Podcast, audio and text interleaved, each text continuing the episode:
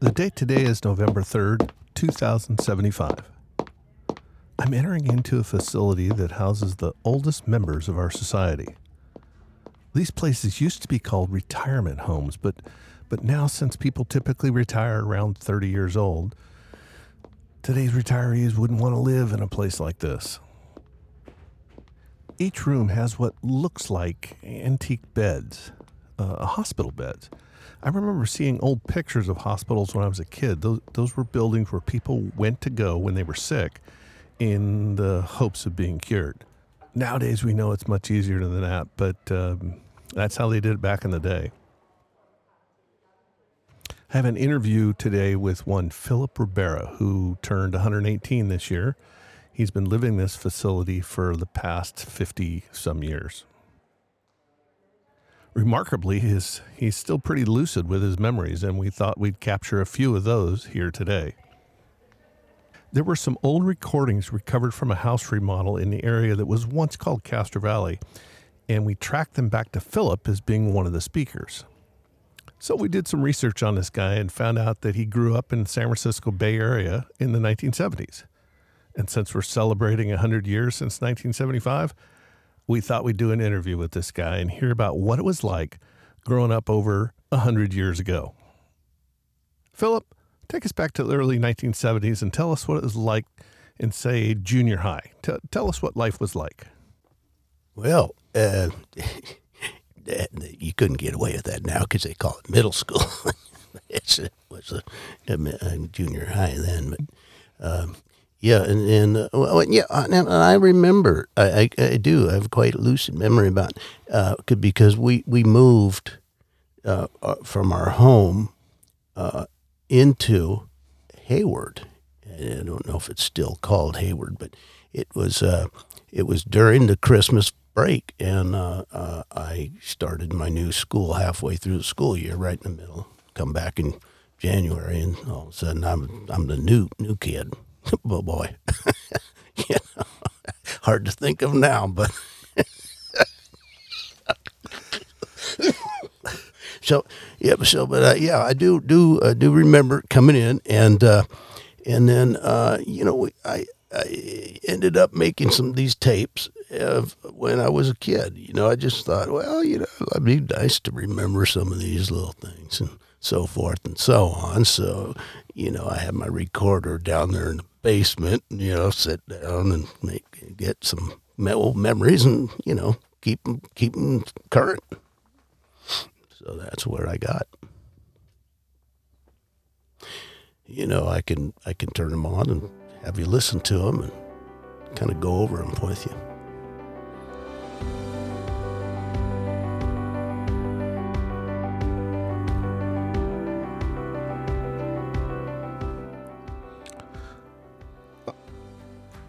All right, so let's uh, let's get to talking here. You know, we put this off for quite some time. So, uh, junior high, tell us a little bit about that. Well, uh, I I changed my name from Phillip to Phil, so that was a biggie.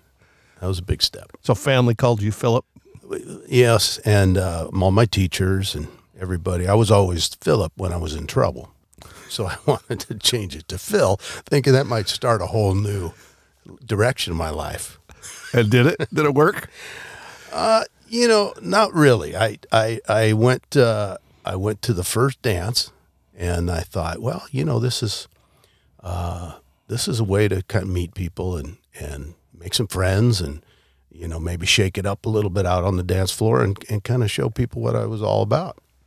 And um, yeah, so. Uh, When I uh, when I went to the dance, though, uh, I didn't. I barely got in the door before this uh, guy. We'll call him David Manchild. He had uh, he had been held back about five times, so he was probably about eighteen, while the rest of us were about ten or twelve. Big fella. For, Big. It had that facial hair when he was uh, That's right. uh, like eleven. Right. No, he was past the pimple stages and had had the facial hair and the goatee. Probably the switchblade in the back pocket, but uh, yeah, he just took an instant dislike to me, and um, decided he was going to take off his belt and start whipping me with it. in the middle of the dance floor. So, seriously? So, yeah, no, he did. And then uh, then when I tried to kind of swing around with one of my moves to to dance, you know, facing the other way, he went around behind me again, then used it as a garrote, right? He put it, put it around my neck and tried to choke me to death. So, so hang on one second. We gotta we gotta go back here. Most people don't just just hate somebody for the way they look. Is it possible you might have said something to them? Well, I hadn't. I had never seen him before. It was impossible. I didn't even have any classes with him. Although he said I was giving him dirty looks in my algebra class. Mm. But if anybody knew me, they'd know I wasn't in algebra yet. so, so there was there was no way it was me. But but and you know I don't. Maybe he was had smoked a little bit of that cannabis or something. But before the dance, but he just uh, he had this image of me. Uh, you know I. I tried to tell him I've only been been here at the school two days, so I don't think it was me. But, uh, no, I didn't get any words really out of my mouth because of the garrote thing, and I was yeah. trying to, struggling for air. That tends to take right. a toll on their You know, voice. They get that little hyphoid bone or whatever it's called in your neck. So I was afraid mine was going to break and I was going to swallow it. But uh, you know, so I I kind of uh, I kind of broke away at one point and uh, ran into the bathroom. And I wasn't really sure what what my, the purpose of that was because it was a dead end. There's really no escape once you're in the bathroom. So yeah, didn't really think that through since the little tiny windows are. Yeah, exactly. Uh, there was one other guy in there though. Mm, yeah, really? Yeah, um, and uh, I don't know. Uh, If you know, if you remember it. I think I do. Yeah, yeah. So uh, so you were in there. Right. And uh, that was back when you had hair. And you were you were combing oh, combing your hair in I front was, of me. I was trying to give it a, all the opportunity to live for the rest of my life. Hoping it would thrive for years. Yeah, growing so, hair. Well, meanwhile, I was just I was just trying to pull that, you know, the, the hair that had been scraped off when, during the rope the rope burn of the garrote of the belt. But um uh so yeah so I came running in and I thought, finally, you know, friendly face, and I said, uh hey, listen, I, I know you don't know me, I'm new at the school, but I, I really need your help. There's a guy out there trying to kill me. And you asked me, who is it? And I said, well, it's this guy named David, and he's big as a house. You know, you said, I know who he is. Mm-hmm. You said, because so. I'd been there a year already. yeah, yeah, yeah. You were, you were, you know, in the know a little bit in, on who was who. In the know, and uh, and you knew enough to say, you're on your own, pal. So that was that was my first uh, first meeting with with you. Yep. Yep. That I that, I can't dispute any of that. That's pretty much how it happened. Yeah, that's yeah. And it seemed like uh, later on, must have been early in high school, we were in the on the track team together. Right. And in track, we did. Uh, uh, I was doing the pole vault. You were, I think, running long distance, maybe hurdles or something. I actually think that uh, the coach actually put me into high hurdles uh, just without my permission or even asking. So I was in pole vault and the high hurdles, and then when the, they announced my name to come to the high hurdles, I'm like, I'm just not going to go because I can't even get over one of those things. I mean, I stood, I was small, I stood next to him, and it came up to my shoulder. Right. I would kill myself trying Maybe to go over. Maybe he thought you were going to bring your pole so yeah, you could get yeah. over the hurdles. That would have taken a little while. But here we are sitting there watching um, watching the track and uh, getting used to that, and and that was my first foray into taking a school bus trip, because remember, I came from a Catholic school where we did nothing right. as uh, going out for any kind of special event.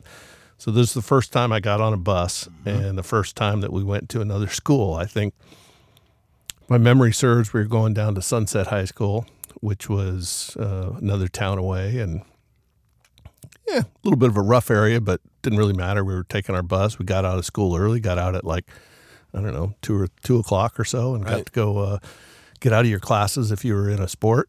And uh, we got driven down to uh, to track.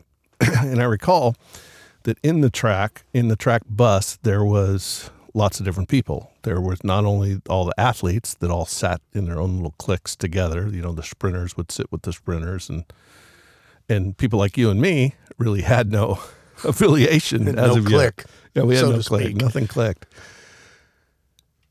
And you lean over to me and you say, "Hey, hey." I'm thinking, is he talking to me? That's that, that's that yeah. guy from junior high. Yeah, remember me? Yeah. I was a, got my ass kicked in the uh, bathroom. Right outside the bathroom door yeah. uh, while I was combing my hair. And he said, uh, you said to me, "Hey, I think that girl likes me." Yeah. I'm like, uh. she, she was a statistician. I remember she was sitting right in front of us. Which is weird in its own place. That, that somebody would actually, first of all, we hardly had anybody go to track meets to watch because it was more like it was your dad who went, obviously. My dad went. And then I would. I think that was about it. I, yeah, I was going to say I would try to get my folks to, to come, and I would, uh, you know, honestly, they, you know, six kids, you're not going to get a chance to go to all those track meets. And when you think back, it's probably pretty boring as shit to watch track meet. So. Unless you're my dad. Yeah, unless you're your dad. And then, of course, you see this. Uh, Uh, so this kid must have, this girl must have signed up to be the statistician, which is amusing to think about it. That yeah, why? I mean, it's not like who football. Kept the, or who kept the stats, other than my dad. He could have. Yeah. He could have served he, that he role. Could t- he could tell you all of them, probably. Uh-huh. Yeah, but uh, yeah. So well, I you know I I was still trying to find friends, and that included girlfriends. So you know, this young girl sitting in front of us and. I just, uh, I thought maybe you could give me some insight. Hey, do you think, you know, think I got a chance? You know, do you think she likes me? And so after, after however many years that we've been friends, you've realized that that's not necessarily my wheelhouse to, to be able to ascertain that kind of information. That and the fact that, that you were after that incident, you were oh for two. So I was sorry, can't help you. Yeah, can't help you. But you know, not to be you know turned down. I kept coming back for for advice at least one more time. I'm sure. Oh man! After three strikes, I think I just figured, all right, I'm not asking your advice. It's anymore. The only guy that's actually said hi to me. So yeah, that's yeah. Well, no, there was Norman Crane. Was Norman Craney one of the guys that you hang, well, he was with? The first, you know, how, how when you're first at a place and, and nobody knows you, mm-hmm. usually the person who comes to to greet you that's a red flag. A, is another person who nobody nobody likes. And then when I saw the garrote burns on his neck, I, I realized we were all, we were, that was my clique then, the, yeah. me and me and Norman. People get their ass kicked. Yeah, we're... that was that was a heck of a clique to be in. So, you know, then I was going to change my name again, but it was, right. people, it was too late. So speaking of, of ass kicks, you know, back in when we were in junior high, I remember going to gym class, and uh, the teacher was Emerson Green, this tall gentleman who was, uh, you know, basically had to get all of these teenage boys together to do athletics. Right. And in those days, it was required that you actually ran a certain amount and did pull-ups and different things like that. And so he was he was a little bit more involved than, at least today, however, people would be involved in track. I know that people don't even have to be in a in a gym class anymore, but in those places, yeah. we were in gym class, and we did wrestling, and we did all the different types of sports all year long. But the way class always started is we were, unless it was raining, we were outside on the, uh, on the asphalt lined up. Mm-hmm. And Emerson Green kind of assembled all the kids, all the boys, and said, uh, came out to us and said, uh, you know, we have a problem this morning. But you got to say it with Emerson's Midwest twang. I remember he was big into deep knee bends too, but that's what I remember about him. But also his voice, it was, it was like, okay, now line up here, boys, because right. we got us a problem. We got us a problem. He says, "Now, it turns out that we had somebody smear human manure on the mirrors inside the boys' locker room." And we're all like, holy crap, that, that's, that's some nasty stuff. And uh, then Emerson went on to say, you know, we thought, man, whoever whoever did that's going to get going to get killed, right? They're going to get their ass kicked. Oh, yeah. They'll be expelled out of the school or something. And Emerson probably read that in us because he looks out and he says, just just so you know, if uh, when we find who did this, we're not going to scold you.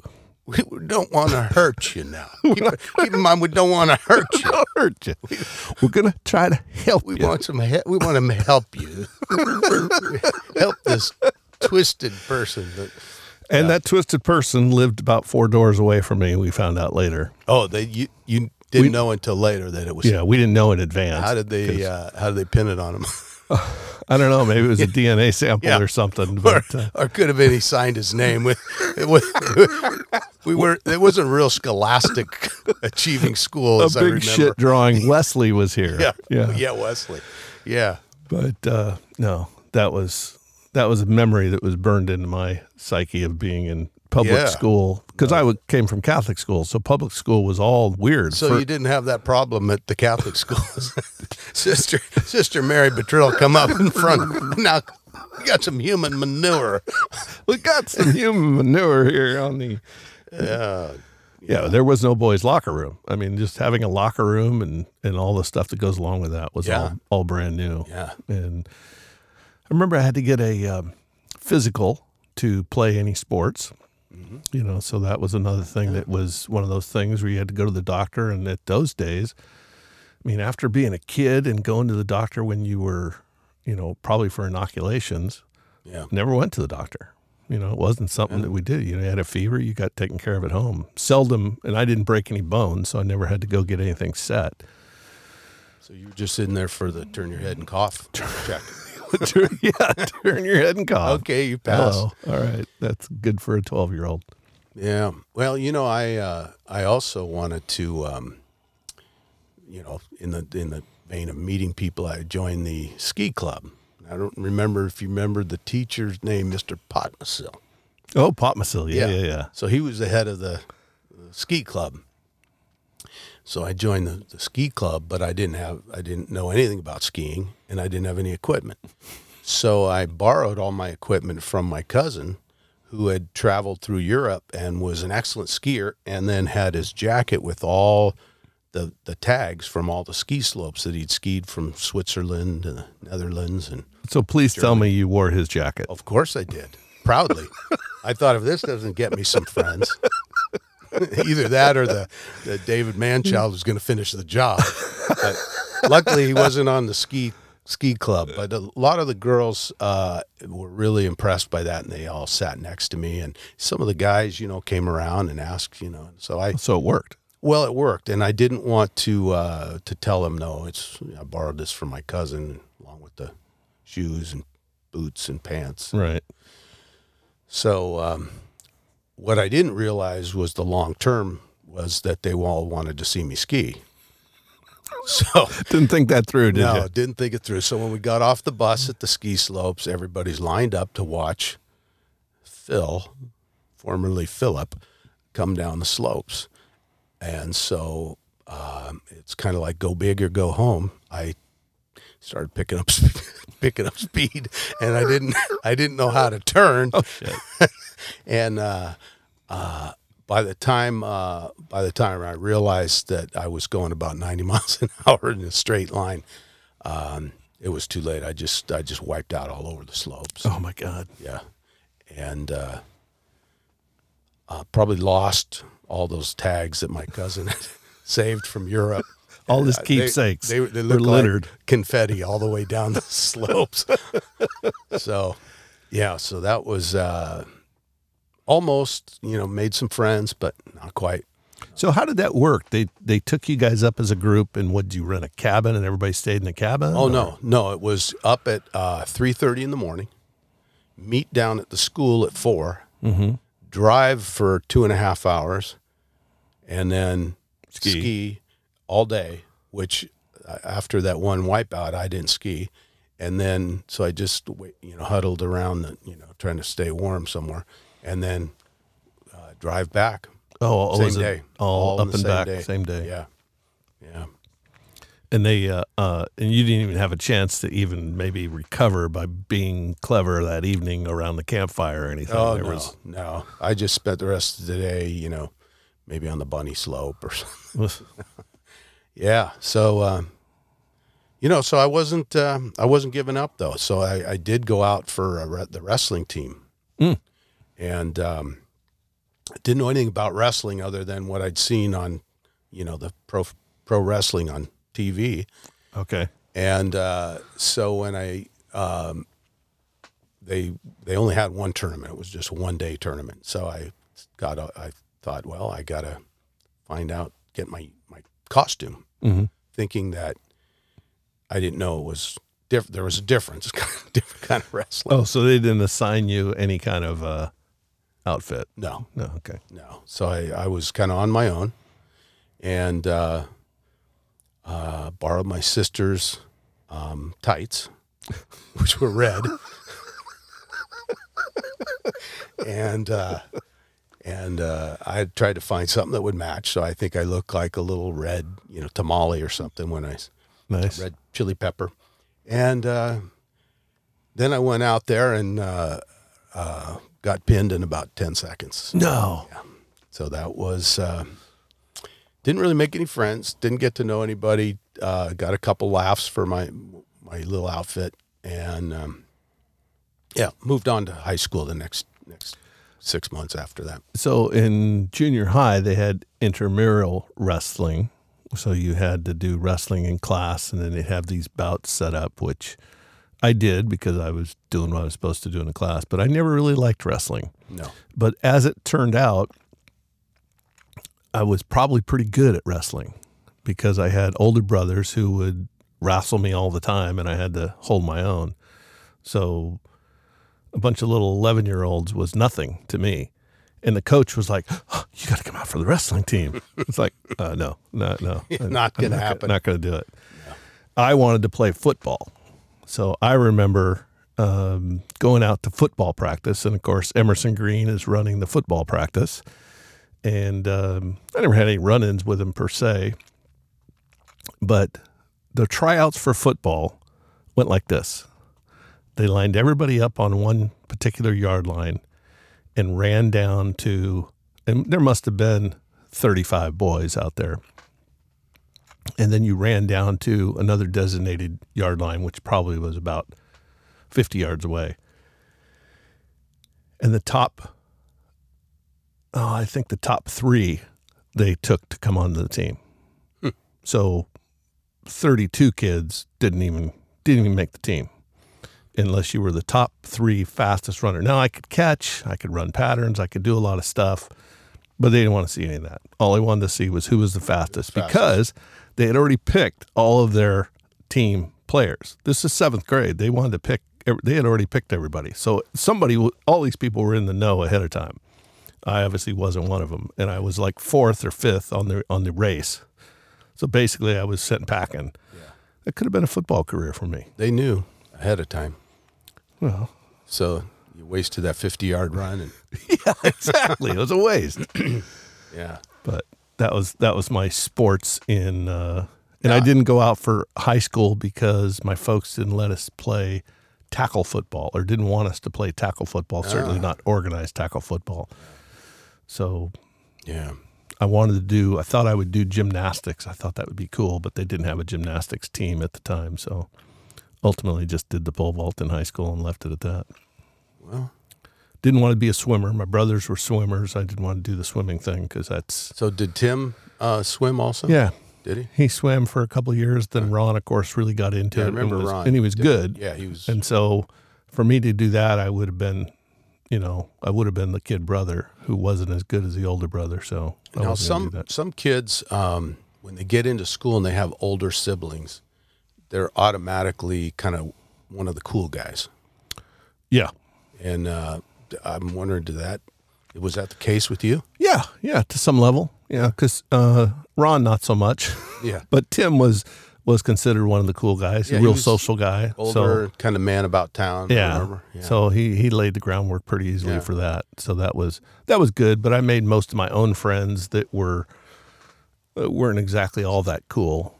You know, obviously you were one of them. So present company excluded, I'm sure. So so no, no, if I'm remembering correctly, Tim had a couple of parties that made him pretty, oh yeah pretty popular. Oh yeah, yeah. That he had he had we had a converted barn that my dad helped him convert the top part of the barn. So they it was all floored from up there, and then they they brought in sheetrock or something and did all the walls and put in lighting. And it, now a barn, like a farm barn, farm barn, big, and big, how, huge barn. Huge it barn. Must have been big. You're talking it uh, like had a second floor. Yeah, it had two stories. The oh. bottom, you know, in the in the old days they would keep all the hay up top, and then they would toss it down as they needed bales.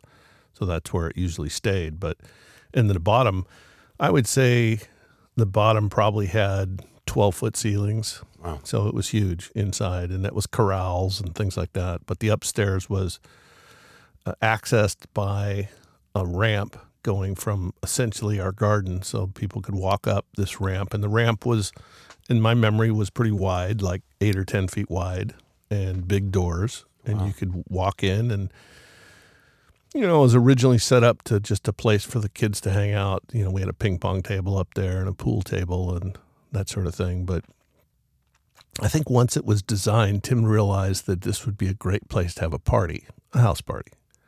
And, so, and we're not talking pin the tail on the donkey and bobbing for apples. No, we're talking about uh, we're talking about drinking excessively, high school kids. Led Zeppelin, yeah, uh, Indigata Divita, black lights. Yeah. Okay, yeah, yeah, yeah, black lights. Definitely. And you black and lights. You and I, as memory recalls, is we were never invited, nor, nor were we allowed. Yeah. Now we did, we did go up in the barn when there wasn't a party because we could hang out up there under those circumstances, but. But party time was was Friday night. Uh, apparently, our location was pretty popular in that people would drive by and just see that there was a party. And it was nothing to have the whole upstairs filled with people flowing out into the garden. Wow. And beer can- every, the next day, beer cans everywhere, you know, the occasional student in the bushes. I mean, it was it was a, a big... big knockdown, drag out type of a type of affair. I remember one time seeing my brother Ron, who didn't really drink.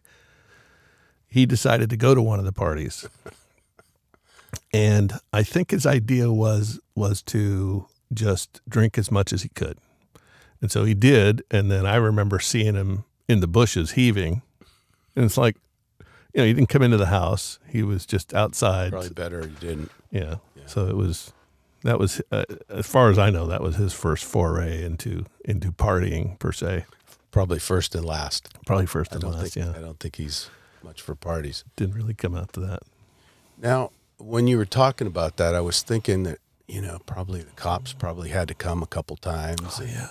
You know, cars up and down the street. But then I that got me thinking about back again, back to junior high. Did you have some aspirations about being a police officer at one point? It seems no. to me in your wallet, there. Were, I, mean, I don't know, maybe you can. Yeah, maybe I can me. elaborate. Well, for some reason I thought, well, let, let's go back a step or two. All right. There was a guy um, that turned out to be mentally challenged. I didn't know that at the time, but I was a bit of an entrepreneur, if you would say. So... weed was a real popular thing to buy and smoke in those days. It was expensive. And there was this one fellow that I thought, well, he's not going to know the difference. So I took some pencil shavings and rolled them, got a pack of zigzags, which were these little papers you would roll. Maybe they still are little papers that you would roll the weed into. And I made some joints out of, out pencil, of shavings. pencil shavings, that real cedary smell. I knew right. It had a, a different smell. And I sold them to the guy, and he would get absolutely ripped high on these things because you could swear that he oh, was yeah. seeing dragons. Or, exactly. So, so you were you were already down probably a couple of bucks for a pencil and a, and some papers. Yeah, but my typical way, I made a good profit margin okay. on on it. So, so for whatever reason, I did that, and then I started. Um, I never got in any trouble. Never got caught, and I wasn't accused of drug selling or any of that kind of stuff. So, I mean. In retrospect, I really dodged a pretty good bullet there. But somewhere along the line, it, it flipped in me. And I thought, these guys who are out um, smoking weed and doing other nefarious things, I could probably stop it if I only had the authority. Mm. So I ultimately bought a badge. Uh, a, a, I think it was a gold badge, kind of roundish looking thing that I clipped inside of my my bifold wallet. So on one side was my little student I D, and on the other side was this badge. Badge. badge. So my thought was is that I never really ran into the situation, but I thought when I would find people doing something nefarious, I could flip open my badge and say, "Hey, you know, I got to knock that off," or you know, "I'm here to here yeah, to haul you uphold in." Uphold the law. And- so I carried it in there for a while, and then for whatever reason, I was sitting in one of my classes next to this girl Sharon, who uh, uh, Sharon, Sharon, yeah. Sharon, she had the to, twins. This, Yeah, Sharon, Sharon was one of the first girls in high school who you would look at and you would say, okay, I don't even, can't even tell what her face looks like. She's a woman. Yeah, she's a woman in, in a junior high body. Right. So, I, for, I think she had a woman's body, if I remember correctly. Right. She was in junior high. But, that's right. But yeah, she didn't have a junior high body. Yeah, no, no. And so uh, for whatever reason, we were chatting in a classroom one time, and I I knew who she was, obviously, but I didn't know didn't know her. And, and she, I don't know what the deal was. She said something like she wanted to look at my wallet for whatever reason.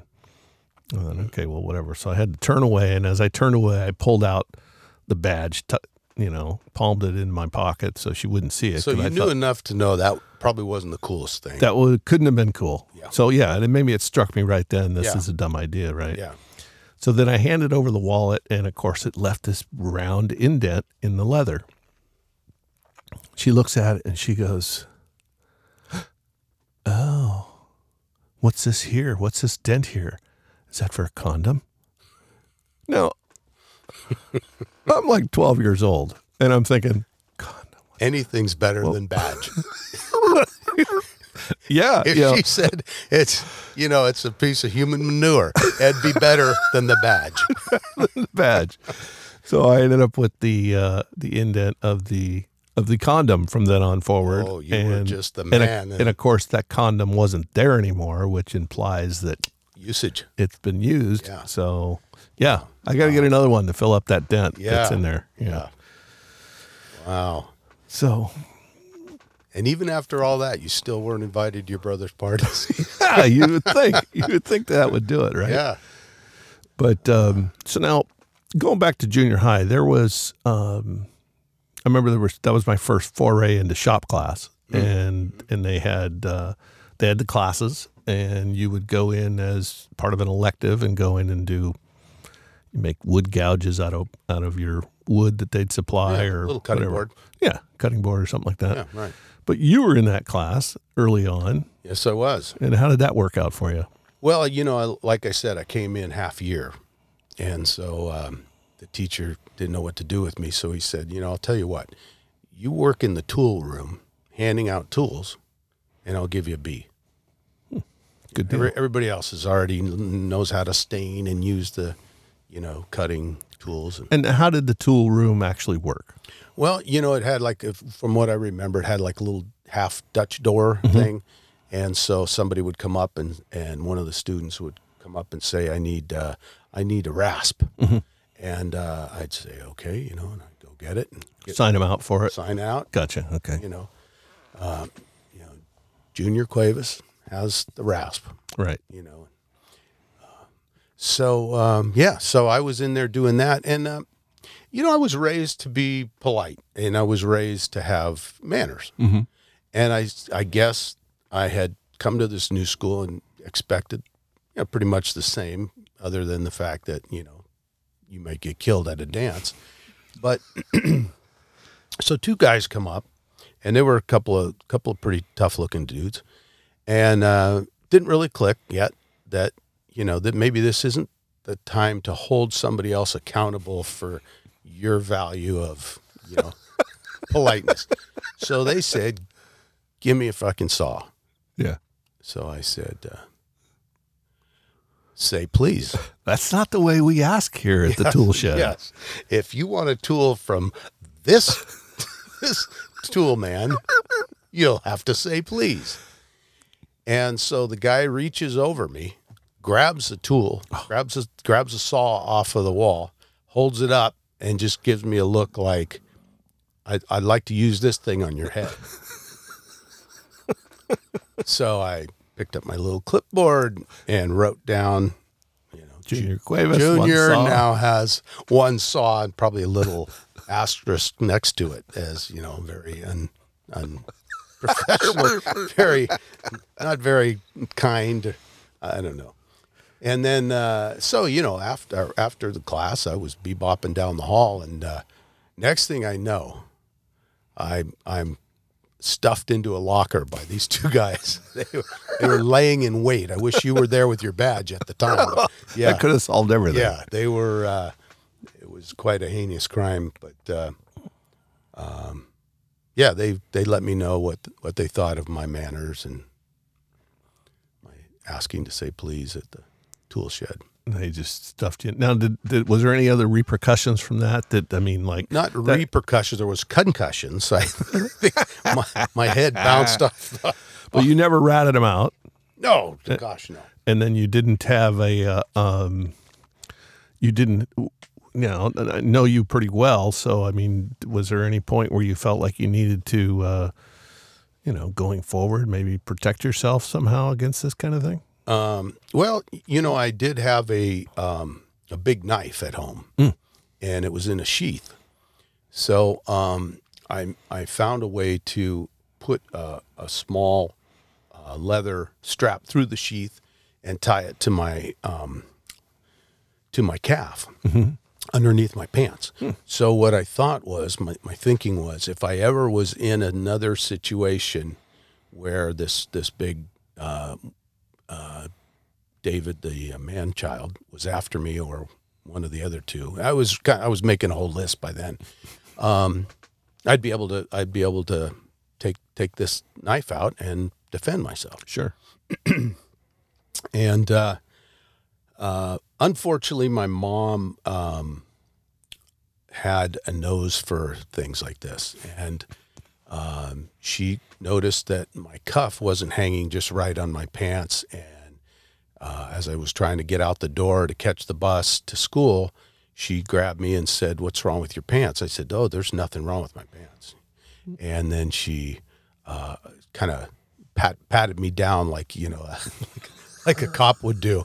And, uh, ended up coming up with the, uh, the weapon. Oh. And, no. and she was, you know, just disgusted. You know, you've got you're you've got a weapon, a concealed weapon you're trying to take to school. And you did explain to her that it was to save your life. I tried to, yes, but uh, yeah, I don't think she saw it the same way. Uh, I think in her mind, you know, me being um, killed at school was probably a better option than me getting caught with a knife. I didn't see it that way. Of course not. Of course not. But, um, yeah, so, you know, and it's, um, I, you know, I never did rat off any of the guys that did any of this, never mm-hmm. went to a teacher. And um, this was pre, uh, anti-bullying days. Oh, yeah. yeah. There was nobody there to help me cope with the, the abuse that you may or may not have been getting. Yeah, the, the bullying. Yeah, it's... Uh, There was no uh, one eight hundred number to call, and there was no uh, poster on the board inside the locker room to, you know, here's what you do if you're getting bullied. Right. Um, in fact, I would have I would have sworn at that time that they probably had a bullying club at that school. So, yeah, that was uh, definitely predated the bullying. Yeah. But yeah. You survived. And yeah. I, I'm, I survived without, uh, yeah. Any um, intervention or? What's that? Any intervention from, like, the vice principal or such? Um, not that I remember. If you if you remember one of those stories, I can't. I, I, I think it took a while to kind of come to terms with the kind of the pecking order and the hierarchy and the how to how to keep your head down and mm-hmm. stay out of people's way until finally, you know, you start to, you know, mature a little bit. And so before you got there in seventh grade, as I was just, no, it could have been eighth grade. You might have even been there. I had a situation where, you know, in eighth and seventh and eighth grade, which is all the school was, when you're an eighth grader, you're special. You're on the top of the heap looking down. So there was a point where I probably, I probably abused that to some level to some younger kids. And it, it, you could call it bullying, I guess. So I was giving this kid a hard time, and, um, you know, and I thought I was, I was getting a lot of laughs in the gym at the time by giving this kid a hard time. So I was pretty proud of myself. What, what was the kid's name? We'll call him Billy. Billy. Yeah. Yeah. And, and Billy was, was a kind of a soft kid, if you will. I mean, okay. He was, you know, was shooting fish in a barrel, but I was... Low hanging fruit. Low, definitely low hanging fruit. The abused all of a sudden turns into the abuser. I know the yeah, and I, scenario. I, you know, I never I never hurt him or any of that kind of stuff, but I did give him a, a real hard time, and all for laughs. I was getting good sure. laughs at the time, so I was giving him a hard time, and I didn't think anything of it. I left gym class and went on about my way, and then at, uh, at one point, somebody came into my home ec room and said, uh, Terry Vanderheiden? Yeah, well, that's me. I need you to come to the principal's office. Oh, actually, it was the vice principal's office because the principal never had any interactions with the kids. But the vice right. principal was the the executioner, if you will. Disciplinarian. Yes. Grim Reaper. The Grim Reaper. I remember him. So the slow walk was down there. And walk of uh, shame. And I remember Emerson Green was, was helping escort me there, which uh, was not good. So we get there, and it turned out that uh, uh, there's there's Billy sitting in the with tears in his eyes, sitting in the office. Now he obviously got the idea of being bullied and how you should rat a kid out when they get bullied. So, no, he he figured it out. They uh, they said, "Hey, were you saying these things to this kid?" And you know, I, I admitted to it because I I was doing it for fun. I didn't, you know, not to mention you had a hundred witnesses. Yeah, yeah. No, I was gonna, I was, I was done. As far as that goes. So my options were to get the paddle, which uh, uh, the vice principal... Oh, so this was also Westman. Prior to discipline with a paddle days. Yes. Yeah, I mean, yeah. Yeah, and they actually, the, the shop teacher where you were delivering tools, uh, cleverly built this paddle that was about as long as a baseball bat and then had a big flat area that had holes in it, and the holes were in it so that the paddle could smooth through the air quicker, quicker. aerodynamically, and whack a kid, right? Right. So everybody had, everybody in school knew about this paddle. And I, of course, heard the stories, but never really visited it close up. So I had really no options. My option was to get the paddle or get expelled, I think, was my or, option. Or you will call your parents, and then you'll get something worse no. when you get home. So no, they, will... they took care of that as well because they called my parents. My mom answers the phone, and they said, it turns out Terry has been accused of doing something bad, and we've decided to give him a paddle, and we want to just make sure we have your permission. Now, this is about nineteen seventy, and there wasn't It wasn't that I didn't think that my folks def- needed to defend me because I was wrong, but uh, there was no it, there was no defense in those days. In those days, if you were accused by a teacher of doing anything, they were right and you were wrong. Period. Exactly, absolutely. And your mom was probably in the middle of changing one of your sister's diapers and just said, "Yeah, whatever you need to do." Guilty. Go ahead. Guilty as yeah. yeah that was it. it. That, yeah. They got permission lickety split. There wasn't even a question right. about it. So I'm like, okay, well, what's the procedure? And I, I really didn't want to, I thought pulling down my pants would have just been just so humiliating. So luckily they didn't make you pull your pants down. Oh, they down. didn't? No, but that was the story going around. Well, and and I, I kept my pants up. Bare ass, huh? And I had to hold on to the chair. So I, I grabbed I grabbed one hand on each side of the of the base of the chair. And this dude, who was like six foot two, yeah. he reared up and whacked me so hard that my head went over the chair. And once I got resettled, they did it again. So I got whacked three times with the paddle. And you know that I had little little purple well, dents in well, my yeah, ass. Well, yeah, those those little holes that would just suck up the oh. meat of your butt right into it. right into it. And honestly, it was so, so it hurt so bad in the sense of, of uh, it was numb. I mean, I couldn't I feel my ass at all. And so as quickly as it started, as quickly as I was accused and quickly as I was ex- executed, just went back to class. And so... Can you imagine, though, if you if they had said, wait, wait a minute, what is this in your pocket? And they'd open your wallet. Oh, yeah. Big crushed badge. Big crushed badge. Give him another paddle. He, I think he had a condom in here. Contraband condom. Get him, get him a couple more swats with that thing. So, so oh. I ended up going back, went back to class, and that was a turning point for me because when I went back to class and I wasn't crying or anything, I was in pain. Could yeah. hardly walk. Didn't know you were sitting down because your butt was numb.